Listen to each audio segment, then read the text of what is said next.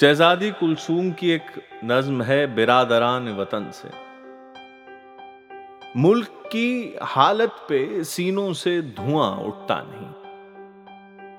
ساز دل خاموش ہے، شور فغاں اٹھتا نہیں۔ کس لیے آنکھوں سے طوفان نہاں اٹھتا نہیں؟ پھول روندے جا رہے ہیں، باغباں اٹھتا نہیں۔ بے حسی کی انتہا ہے، ہوش میں آتے نہیں۔ ذلتوں پر ذلتیں ہوتی ہیں، شرماتے نہیں۔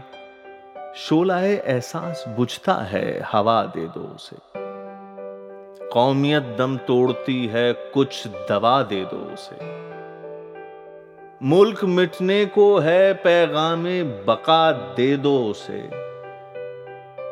مطمئن بیٹھے ہو دل سینے میں گھبراتا نہیں۔ قوم کے دم توڑنے پر بھی ترس آتا نہیں۔ سانس لے کر اس فضا میں روح گھبراتی نہیں۔ جوہر احساس خودداری کو شرم آتی نہیں۔ تم کو ناداری وطن کی خاک تڑپاتی نہیں۔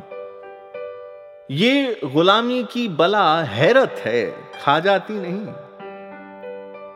زندگی کو دعوت صد مرگ دینا چاہیے۔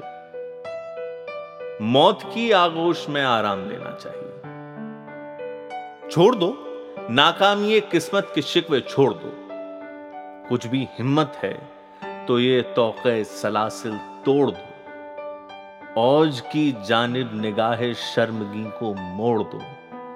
رفت ماضی سے پھر تقدیر فردہ جوڑ دو۔ سچ تو یہ ہے، قوم کے بس تم علم بردار ہو۔ تابق ہے یہ خواب غفلت، سو چکے۔